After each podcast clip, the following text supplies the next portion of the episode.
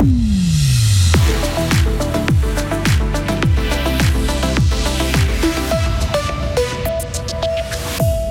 presse locale doit faire des efforts pour séduire les jeunes. Le quartier du bourg en transformation, l'occasion de découvrir des vestiges archéologiques.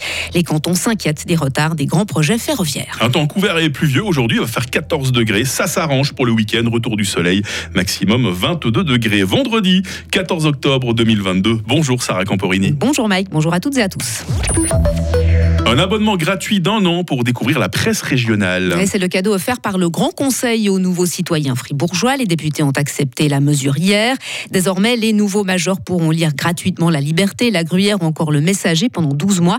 Est-ce vraiment le rôle du Grand Conseil de prendre cette décision et pas celui des médias eux-mêmes? Le point de vue de la socialiste Marie Levra. Ça doit être un travail qui se fait ensemble. C'est-à-dire que euh, du côté du Parlement, on va également faire des mesures en faveur euh, des médias ou en faveur des jeunes, dans ce cas-là aussi.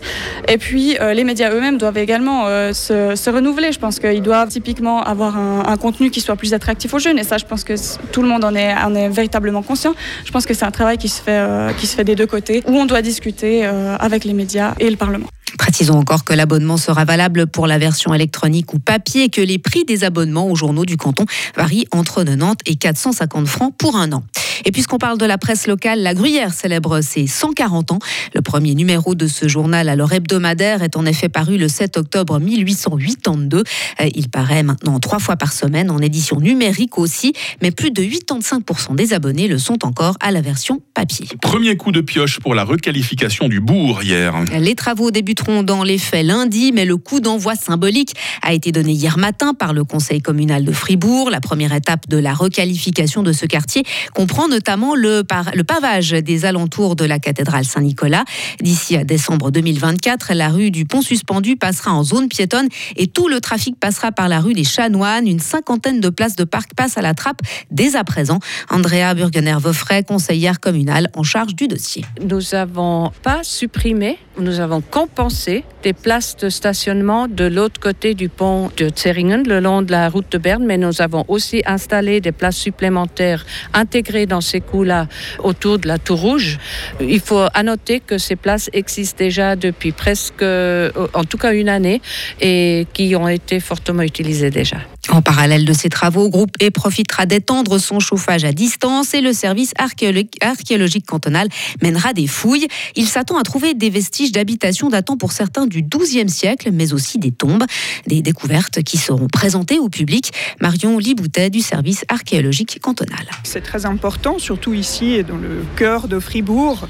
Je crois que tout le monde sera très intéressé et donc on va faire en sorte de communiquer très précisément et assez souvent par l'intermédiaire de panneaux d'affichage qui permettront d'avoir un vecteur et une communication très directe.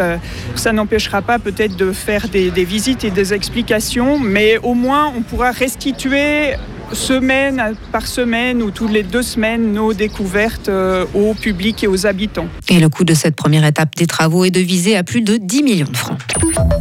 Les cantons sont inquiets, Sarah. Oui, au terme de la procédure de consultation sur Rail 2050, les plans de la future infrastructure ferroviaire suisse, ils constatent les retards pris par plusieurs grands projets.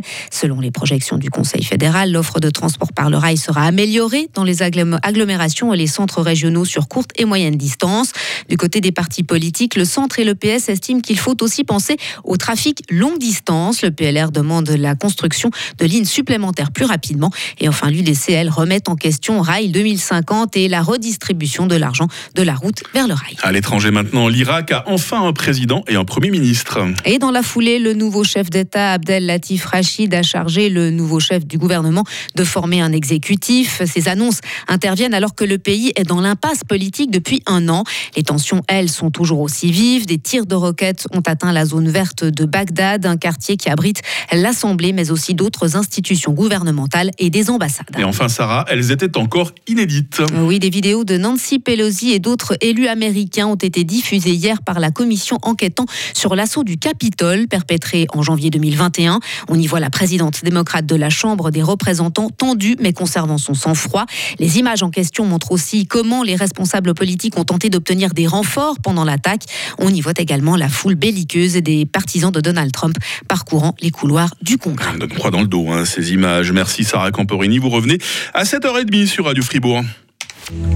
Retrouvez toute l'info sur frappe et frappe.ch. 7h06. La météo avec la clinique Mon Corps, la chirurgie ambulatoire et l'excellence près de chez vous depuis 8 ans.